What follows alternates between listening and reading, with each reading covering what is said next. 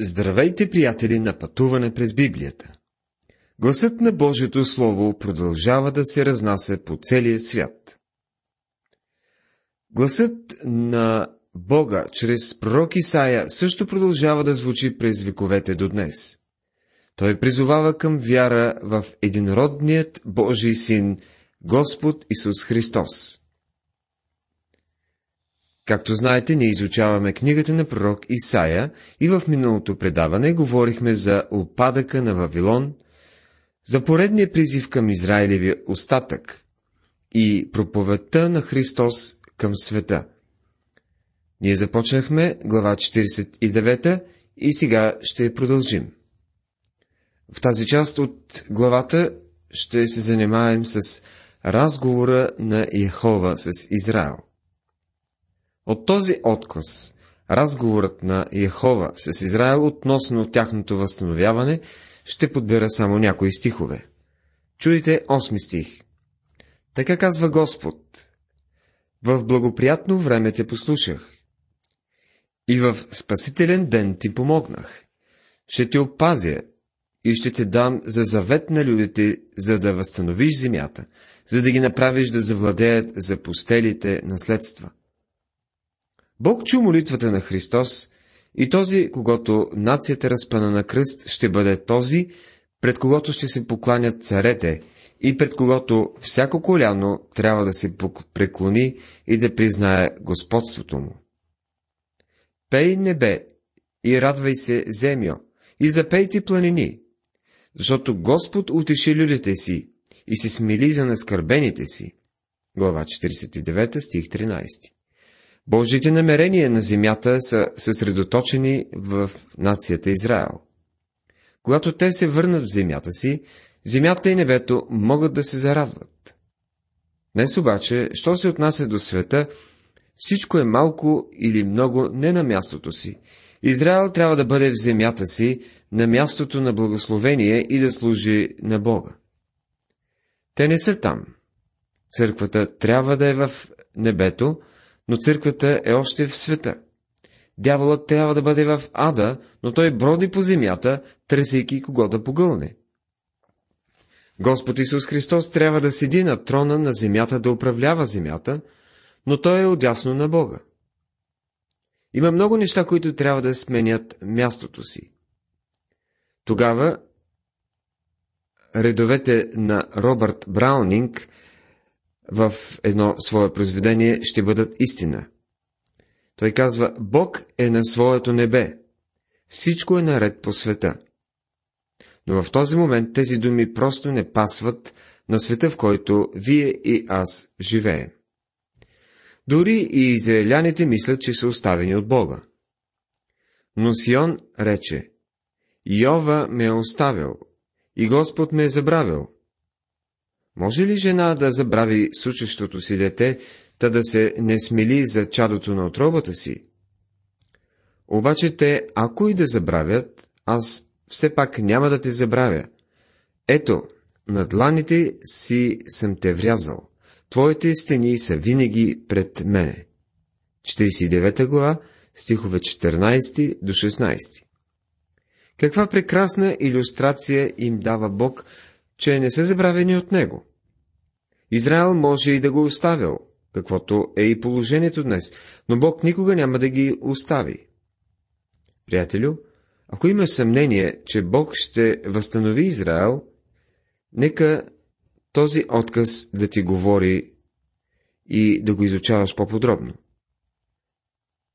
Така казва Господ и Йова, ето ще издигна ръката си към народите и ще възвися знамето си пред племената. И те ще доведат синовете ти в обятията си, и дъщерите ти ще бъдат донесени на рамената им. Глава 49, стих 22 Бог уверява Израел, че езичниците ще му помагат в окончателното възстановяване на нацията в земята им. До този момент езичниците са ги разпръсквали, което прави това пророчество забележително дори за днешния ден. Само България опази своите евреи от унищожение и много от тях се преселиха в нова създадената държава. Великобритания наистина отвори земята си за евреите, но все пак Великобритания бе страната, която издаде нареждането, който, което им забрани да се върнат в земята си. И така те трябваше да доплават с кораби без разрешение и от тогава биваха затруднявани по един или друг начин. Бяха предприяти гонения, за да ги изгонят от други страни, а по-късно им попречиха да напуснат Русия, която имаше третото по големина население от евреи в света. Русия не искаше евреите да напускат страната, но в същото време ги подлагаше на антисемитско потисничество. Обаче в онзи ден, т.е. в последните времена, Бог ще ги върне в земята им и ще използва езичниците, за да ги върне. Продължаваме нататък и започваме глава 50. Причината за отхвърлянето на Израел се открива тук в тази глава. Отхвърлянето на Христос от израиляните е истинската пречка, която те трябва да преодолеят, за да могат да бъдат благословени. Той дойде като техен месия, всъщност той бе един от тях. У своите си дойде, но своите му го не приеха, казва Йоанн в първа глава 11 стих на своето Евангелие. Той дойде при своите хора, но те не го приеха. И Бог Отец тук заявява причината. Записано е в първия стих на глава 50. Така казва Господ. Где е разводното писмо на майка ви, с която я напуснах? Или на кого от заемодавците си ви продадох?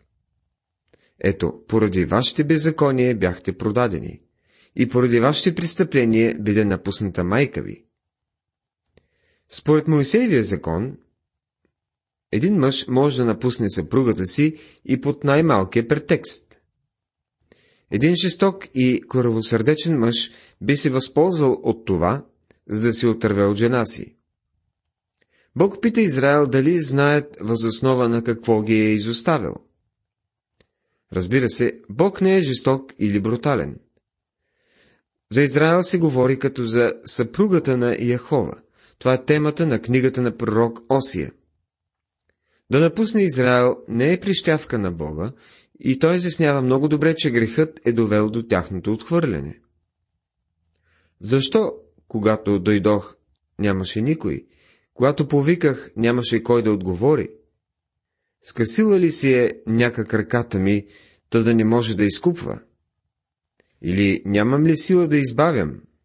Ето, аз съм с мъмренето си, с мъмренето си изсушавам морето. Обръщам реките в пустиня, рибите им се вмирисват, умирайки от жажда от нямане вода. Глава 50, стих 2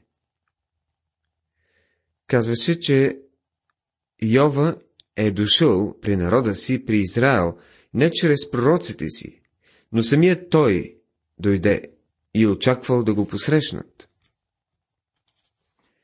Това не беше, когато слезе на планината Синай, за да им даде Моисеевия закон. Тогава той не е очаквал посрещане, а те стояха на разстояние долу.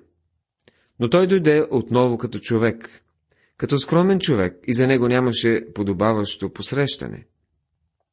Израел не го посрещна на рождението му, не го приеха и когато започна служението си. Те отхвърлиха и убиха своя месия. На Педесятница Симон Петър представи това така. Израиляни, послушайте тия думи. Исуса Назарянина, мъж засвидетелстван между вас от Бога чрез мощни дела, чудеса и знамения, които Бог извърши чрез него посред вас. Както сами вие знаете, него, предаден според определената Божия воля и предознание. Вие размахте и убихте чрез ръката на беззаконници, когато Бог възкреси, като развърза болките на смъртта, понеже не беше възможно да бъде държан той от нея. Дяне на апостолите, 2 глава, 22 до 24 стихове. Бог изяснява много добре, че са изоставени от него поради това, че отхвърлиха своя месия. По-нататък Бог Син говори за своето унижение. В четвърти стих казва, Господ Иова ми даде език на учените, за да знае как да помогна с дума на уморение. Всяка заран той събужда. Събужда ухото ми, за да слушам като учащите се. Титлата, с която Христос се обръща към Бога, го разкрива като идеалния служител. Господ Иеова или Йehova Адонай. Господ Исус Христос стана известен на своите като Яхова Адонай. Той дойде кротко и смирено, за да изпълни волята на Отец. Всяка заран той събужда, събужда ухото ми, за да слушам като учащите се. Това означава, че Господ Исус е учил Божието Слово. Ние се питаме, какво е правил Господ Исус през първите 30 години от живота си? Обикновено отговорът е, че той е работил като дърводелец. Но това е само половината истина. Другата половина е, че е учил Божието Слово. И ако той е трябвало да учи Божието Слово, какво остава за теб или за мен? Мисля, че и ние трябва здраво да се захванем със същото. Глупово е да казваме, аз вярвам в Библията от кора до кора и ще я защитавам с живота си, а пък няма да я изучаваме. Ако Бог е говорил между страниците от Битие, първа глава до Откровение, 22 глава, 21 стих, то някъде там Бог има слово за теб и за мен. Ако Бог ни говори, то ние трябва да слушаме.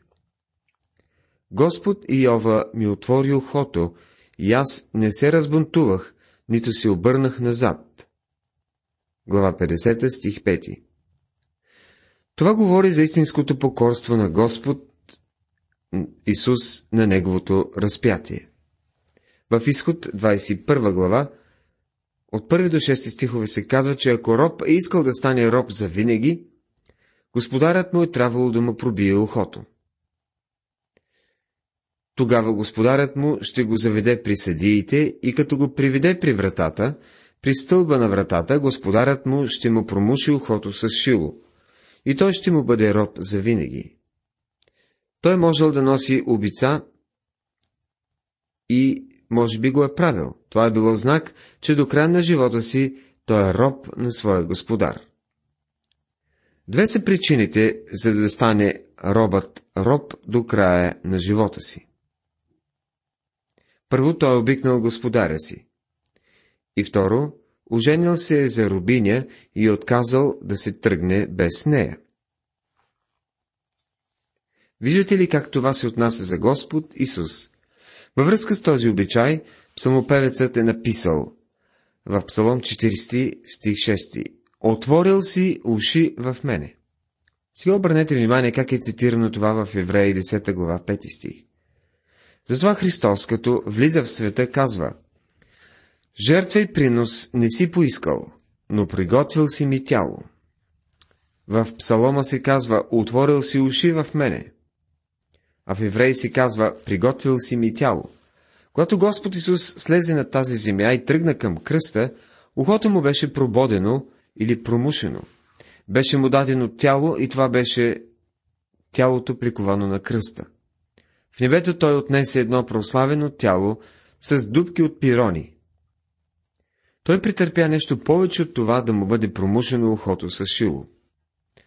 Той предаде тялото си на разпятие, защото ни обикна и не би се върнал на небето без нас.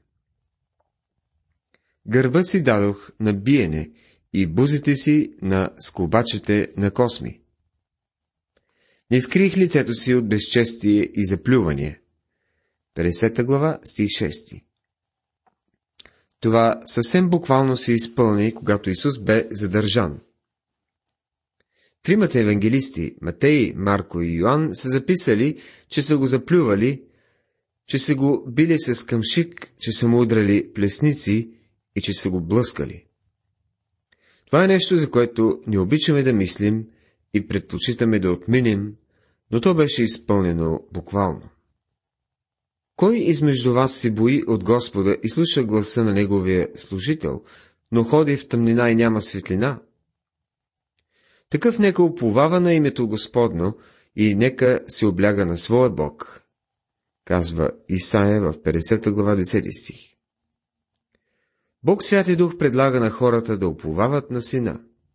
Това е увещателно слово. Святия Дух ни приканва утешително и умоляващо да уповаваме и да си починим в Неговия служител. Той сменя тона и говори обаче предупредително. Ето, всички вие, които запаляте огън, които обикаляте себе си с главни, ходете в пламъка на огъня си и всред главните, които сте разпаляли. Това ще имате от ръката ми. В скръп ще легнете. Книгата на пророк Исаия, 50 глава, 11 стих. Първо имаме слово на увещание, което той ги приканва. После говори слово на предупреждение за онези, които ходят в светлината на собствения си огън, отхвърляйки този, който е светлината на света. А ако отхвърлим този, който е светлината на света, общо взето трябва да ходим в светлината на нашия малък огън тук долу. Святия Дух ни предупреждава така. Вие ще легнете до вашия мала, малък огън в скръп, което значи, че ще бъдете изгубени за винаги. Глава 51 от книгата на пророк Исаия ни дава происхода на Израел според историята, а както също и перспективата на Израел за бъдещето и някои штрихи за съвременното състояние на Израиля. Не е възможно да четеш 51 глава и да не осъзнаеш, че Бог има бъдеща цел за нацията Израел. Точно както има бъдеща цел за църквата и за теб и за мен. Последният стих на глава 50 завърши с предупреждение, но сега Израел се вижда в историята, както и неговият происход. Някои смятат, че когато се говори за Израел, тук в тези пророчества, си има предвид за църквата. Но, приятели, когато Бог каже Израел, той има предвид Израел. Ние ни трябва да смесваме двете неща. Това не означава, че Бог е оставил Израел за винаги. Нека да използваме едно сравнение. Бог прокарва през света една или две влакови композиции. Едната е представена с думите «Но аз поставих царя си на Сион, свят е мой хълм». Псалом 2 стих 6. Този влак ще пристигне по-късно, по-настоящем той е вкаран в един страничен коловоз. Влакът, поставен на главните релси, е следният, като привежда много синове в слава. Послание към евреи, 2 глава, 10 стих, което се отнася за вярващите или за църквата. Когато този влак пристигне на централна гара, Бог отново ще постави на главните релси композицията на Израел и тогава той ще спаси и този влак. В послание към римляните, 13 глава, четем. И това вършете, като знаете времето, че часът е вече настъпил да се събудите от сън. Защото спасението е по-близо до нас сега, отколкото когато изпърво повярвахме. Слушайте мене, вие, които следвате правдата, които търсите Господа, погледнете на канарата, от която сте отсечени, и в дупката на ямата, из която сте изкопани. 51 глава, 1 стих. Слушайте мене. Това е начинът, по който Бог звъни като будилник. Това е призив към всяко искрено вярващо сърце, което желая да бъде праведно и да купне да опознае Господа. Той казва, събудете се, чуйте ме, аз имам план. Погледнете на баща си Аврама и на Сара, която ви е родила, защото когато беше само един, го повиках. Благослови го и го умножих. 51 глава, 2 стих. Бог казва, аз повиках Авраам, когато той беше в Халдея, в идолопоклонство и вижте какво направих чрез него. Сега искам да направя същото и във вашия живот, и във вашето сърце. Сега ни се дава една перспектива за бъдещето. Внимавайте на мене, люди мои, и слушайте ме, народи мои, защото закон ще излезе от мен, и аз ще поставя правосъдието си за светлина на народите. 51 глава, 4 стих това е слово на славно очакване за Израиля. Правдата ми наближава, спасението ми си яви, и мишците ми ще съдят племената. Островите ще ме чакат и ще уповават на мишцата ми. 51 глава, 5 стих Правдата ми наближава. Правдата е Христос. Той е направен нашата праведност. Островите тук са всички континенти, които са заселени от човешкия род. Бог казва, аз имам спасение, което ще им подаря. Ще уповават на мишцата ми. Божията мишца, както ще видим в 53 глава, е неговото спасение. Там се пита, на кого се е открила мишцата Господня? Бог иска тази оголена мишца на изкуплението на Христос да бъде открита на изгубения свят. Ето защо Той изпраща посланието, че тази мишца ще освободи Израел за в бъдеще. Изкупените от Господа ще се върнат и ще дойдат с възклицание в Сион. Вечно веселие ще бъде на главата им.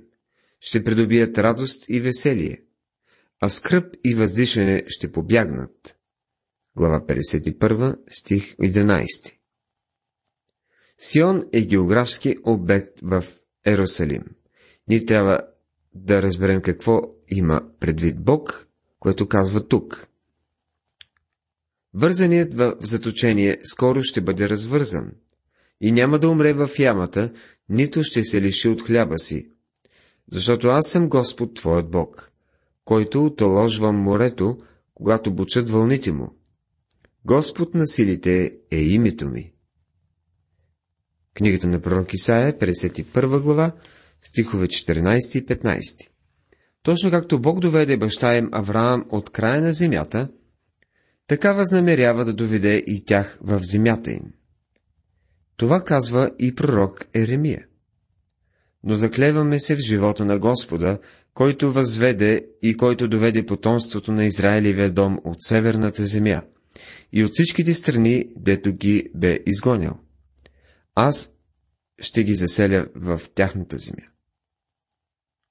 Еремия 23 глава 8 стих Ще дойде ден, когато Израел повече няма да помни освобождението от Египет. Толкова велико ще бъде тяхното освобождение в бъдещето. Приятелю, това е страхотно.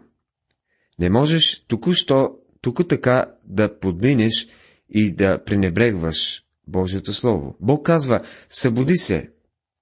Ето това ще направя. И това време наближава. Уважаеми приятели, в предаването изучавахме разговора на Ехова с Израел от глава 49. От глава 50 видяхме причините за отхвърлянето на Израел и тя бе отхвърлянето на Христос. В глава 51 се спряхме на происхода на Израел и перспективата на Израел. По-нататък ще разгледаме штрихи за съвременното състояние на Израел, но това ще бъде в следващото предаване. Божията благодат и Божият мир да бъдат с всички вас. Амин.